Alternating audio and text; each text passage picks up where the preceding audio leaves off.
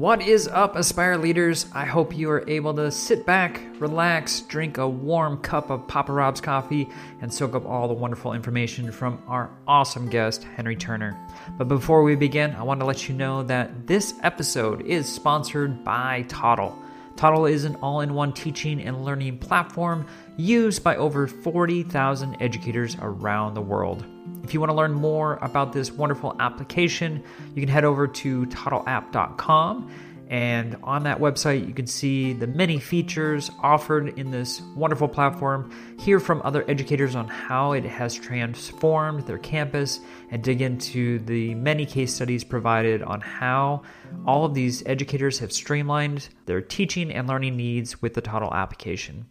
Today's guest is Henry Turner, a fantastic principal an author and a national speaker as he shares his experience as an innovative instructional leader, passionate advocate, and committed educator with organizational leadership. Make sure you stay with us as we talk not only about his book, Changing the Narrative, how to foster an anti racist culture, but also about how he improves student voice every single day on his campus.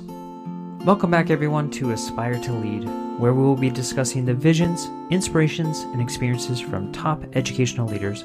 My name is Joshua Stamper, and you can connect with me on Twitter or on Instagram at Joshua underscore Stamper. Henry, thank you so much for joining me on the Aspire to Lead podcast. Thanks so much for having me. It's great to be here with you. Henry, I got a chance to meet you in person at FETC, and it was such a joy to get to know you a little bit more and hear a little bit about your story. But I would love for my listeners to hear about your educational and leadership journey. Yeah, it was great to see you too, Josh. It's always great to see the educator that I really look up to, you know, virtually and to really get to meet you in person. Leadership has been a, a real passion of mine as an educator as a young person, I was put into a lot of different leadership roles, whether was class officer or captain of, of my high school swim team. But you know, I, I, think one of the moments that really hit me was my first year in college on my swim team. I was, you know, had had had a really good season. You know, I was starting to feel pretty burned out in our spring season, and I asked the coach, "Can I take the day off?" And he said, "You of all people, you're like a person that is a great leader of this team." And I was a, you know, I was 18 years old. I had never thought of me in that role. And so it was that conversation left an impression on me. Additionally, I've always been a person that's really passionate about doing right for people, standing up for those who you know have, feel feel marginalized. And so I've been put, you know, I've sort of led, I think, by example in that in that realm. And so as a first year teacher, you know, I really got involved in you know working with kids and standing up for kids who you know didn't feel like their voices were were there, and you know, I think that gave me some opportunities when I when a principal, uh, my principal, said to me, you know, we'd like you to be in charge of our mission statement committee for our ten year review. And that was the first time I ever led a committee. And I was probably 25 years old at that point. And I got the bug. You know, I got the leadership bug there. Got involved in a leadership education leadership program. And that's when I realized that like all of the work I've been doing and the leadership roles I had that I that I really had a passion for it. As much as I had for for teaching and for the content I was teaching history I had a passion for for leadership. And so you know I've pursued that passion for for a while both you know professionally as a assistant principal and a principal but also my doctorates on you know on leadership. And um, it's really just been a, a passion for mine. And now I feel really honored that I get to mentor a lot of aspiring leaders and talk about the the messiness and the fun and the and sort of the skills of, of leadership. Well, I want to talk about some of the passions that you have, and one of them really comes out in your book, Change the Narrative How to Foster an Anti Racist Culture in Your School. And absolutely love the text, the resource. Will you just share a little bit about the book and, and why you wrote this?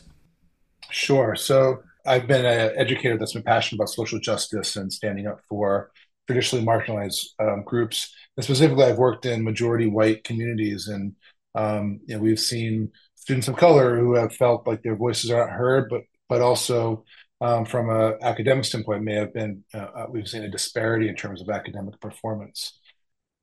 I have learned a lot over the past 20 years as, as an educator, and then particularly as a principal. Uh, I've been in, in, the school that I'm at in uh, Massachusetts for seven years, we started to have some hate incidents in the first beginning of my my tenure there. in response, I learned to work with our students and to support our student, our student voice, to be able to stand up to, to hate incidents and how to empower teachers um, and educators to to understand that the importance of our relationship building, to the importance of culturally responsive practices, and how we can really we can really tie in a lot of the instructional practice that we know that work for kids when we focus on getting to know who they are and making sure that they feel seen in our school. So I felt really comf- confident in some some of the work that we had been doing going into 2020 when we saw the murders of Breonna Taylor and George Floyd and, and others. And you know, there are a lot of educators who are looking at their own bias, at their own role in systemic racism at that time. And I had been doing a lot of writing, and you know, I felt like it was it was time to to write a book. And, and fortunately, was able to partner with uh, Dave and Shelley Burgess and uh, with my co-author Kathy Lopes to write a book that's for school leaders on how to create a culture um, that is committed to standing up for all kids. And I think there's a lot of great books that are out there for you know, how to do your own work uh, from a diversity, equity, and inclusion standpoint. This book is really about leadership, how to empower leaders and give leadership leaders the tools to help others to build those skills. And so, you know, when I first started in my school, 50% um, of our Black students were on an IEP. Um, and you know, there's a clear overrepresentation of Black students on IEPs um, in special education. And you know, there were people in our school who thought we were doing the right thing. They thought we were um, supporting kids because they were struggling, not recognizing that we were labeling kids disabled when they were not disabled, and that there is you know racial bias in in that practice how do we address what the problem is and then what are the strategies we can do to to dismantle the systemic racism and create an environment where you know we can support students when they struggle and um, we can do it in a way where students feel good about themselves and are not labeled. I always say there's nothing wrong with being disabled, but there's something wrong with calling someone disabled when they're not. Oh, for sure. 100%. And that was something that on our campus we started to look through you know all of our groups as far as representation not only in special education but then also in our gifted programs too and seeing that there were you know some disparity in in those percentages also and so i'm just thinking through you know for our leaders if they're listening to you as far as diversity equity inclusion anti-racist like what can they start with on their campus to kind of help through making sure that everyone is represented for anyone, you want to do your own work first, right? You want to um, understand what is your role, you know, do you in your understanding of race and racism, and your role as, as an educator. As educators, whether you're a teacher leader, whether you're an administrator, we can move the needle a lot by just modeling our work, right? Like, how do we create a classroom where every student feels like their voice is heard, where every student feels like they're that each that, that we're all standing up for each other, um, and it's a, an environment where we can have difficult conversations, but we're listening to each other. That in itself can model great behavior for or great practice for other educators. I always talk about you know strategic thinking as leaders. We want to think about like how do we identify what are some uh, what's a topic that you want to focus on, whether it's uh, your personal work, whether it's how, how you interact with your colleagues uh, in a diverse school environment, how do we raise up student voice? How do we work with families? What does our curriculum instruction look like? You know identifying what is that topic and then taking a system, systematic approach starting with like what are our values in this area? How do we then going into how do we create some systems and structures that allow for our values to exist? And then how do we then take on the, you know, the unchangeable? You know as educators sometimes we want to take on the most difficult topic. You know we want to overhaul our grading practices and we fall flat Right? We need to take a more uh, systematic approach of you know, what are our values, what are some structures that we can create that allow for our values to exist, and then take on some of the more challenging aspects in that in that area.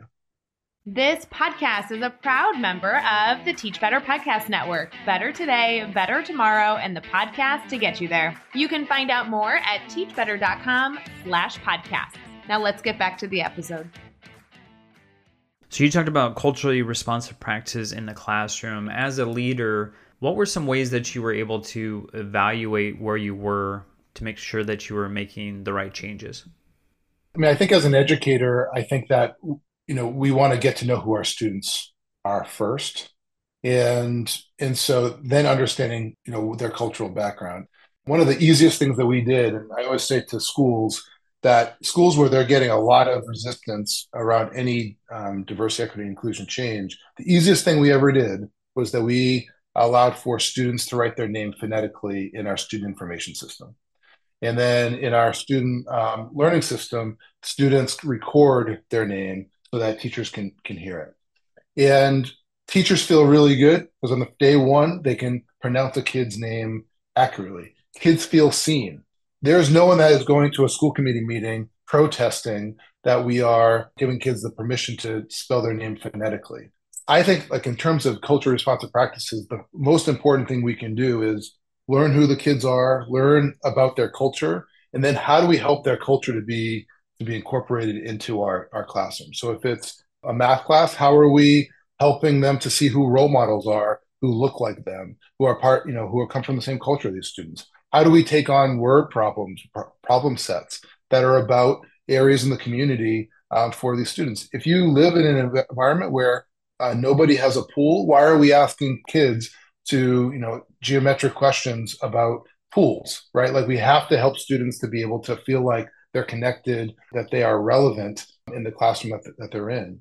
In an English or history class, certainly it's a little bit easier to be able to like make sure that the books that we're reading have protagonists that are multidimensional, right? That look like them, that have that come from come from their culture, and to be able to have conversations about culture within within the classroom. So I think those are those are certainly some of the you know more basic steps to the more advanced steps to to culture responsive practices.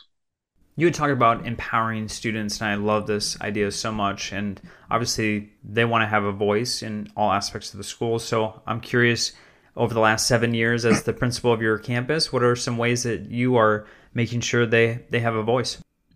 So, second week of school um, in 2016, a group of students drove around our uh, main driveway waving the Confederate flag.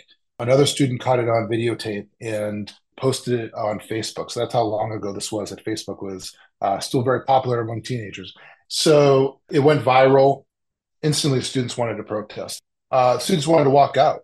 There had been some previous racist incidents that had occurred in the in the school the years past, and I didn't have. You know, was, this is my second week on the school, on school as principal. I didn't have the relationship with the students. You know, long story short, I found myself a few days later on a Google chat negotiating the terms to a student protest with, a, with eight 17 year olds. And what I learned through that was if we can create trust with our students, that they're going to stand, they're going to step up and really feel valued, and they're going to do the right thing. What happened in that, um, you know, with that protest is that there were maybe like 500 students in our, and, adults in our cafeteria.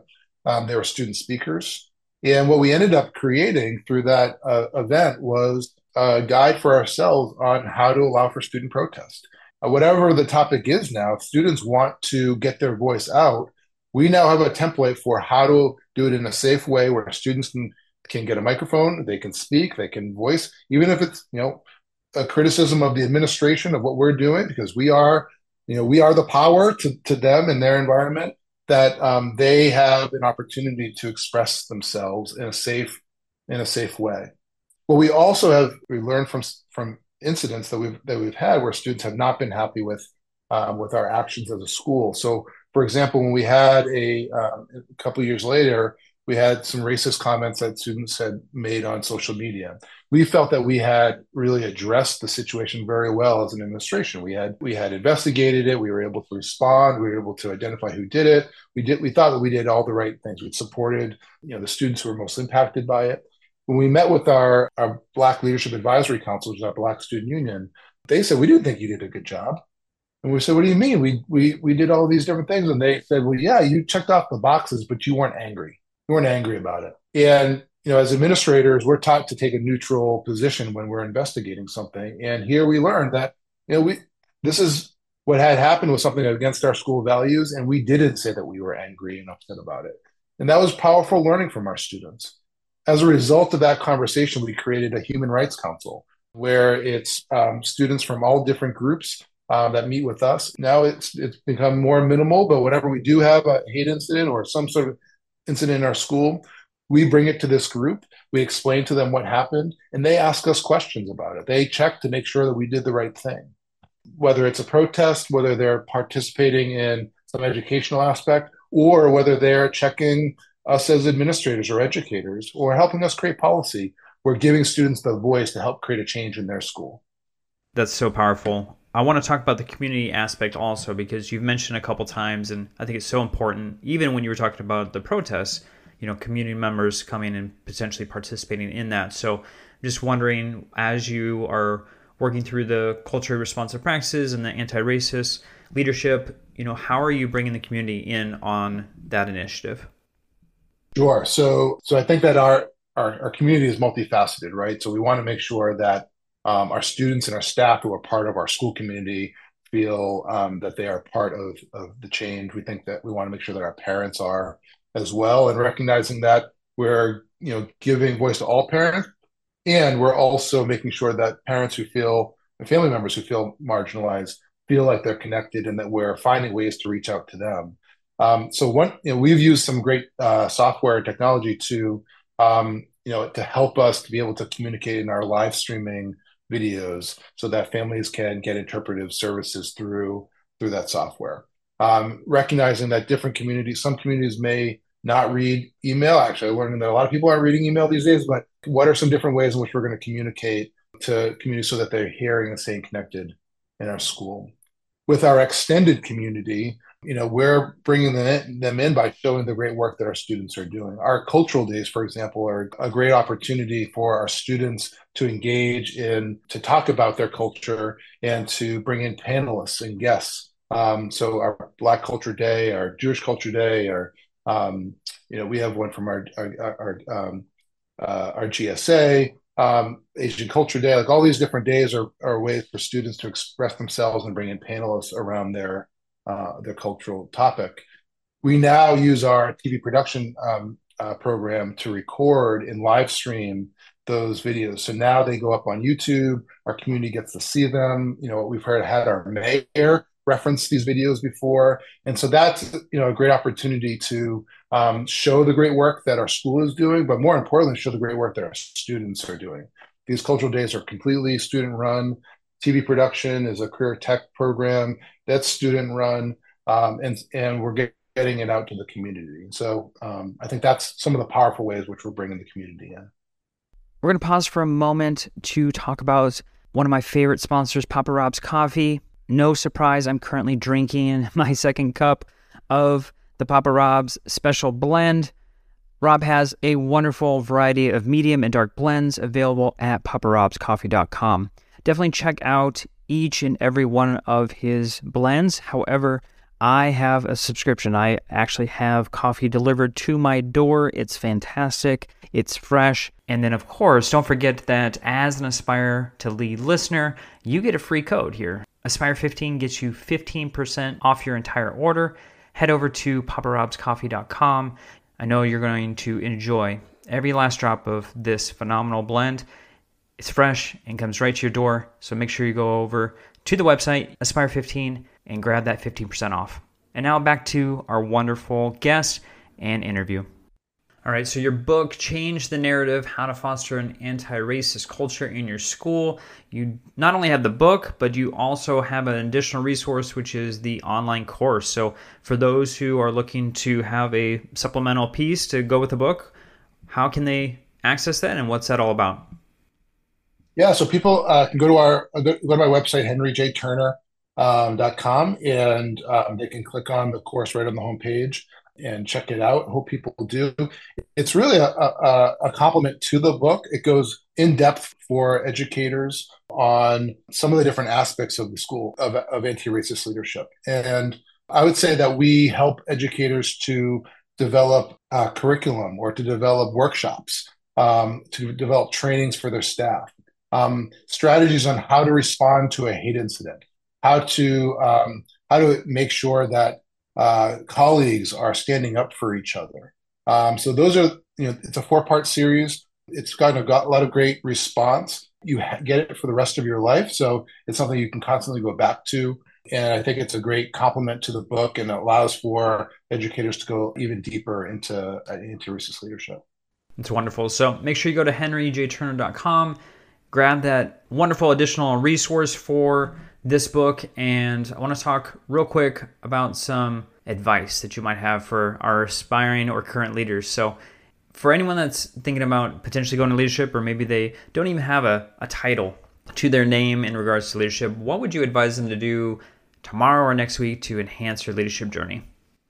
So, the story that I give uh, uh, a lot of people who I, I mentor is the story um, that I had heard about a principal who, on their first day, walked into the building with their partner. The partner was a structural engineer and said to the principal, all of these vines that are crawling up your uh, school are going to destroy the structural integrity of the school. And so you should cut them down. The very first action that the principal did is that they went to the head custodian and said, please cut down all these vines. So that was around like eight o'clock in the morning on their first day. By 11, the superintendent calls and says, I heard that you had cut, you'd cut down uh, the vines in the school. And principal said, yes, um, you know, the structural integrity. My partner had said that it was going to ruin the building, and I thought it made sense.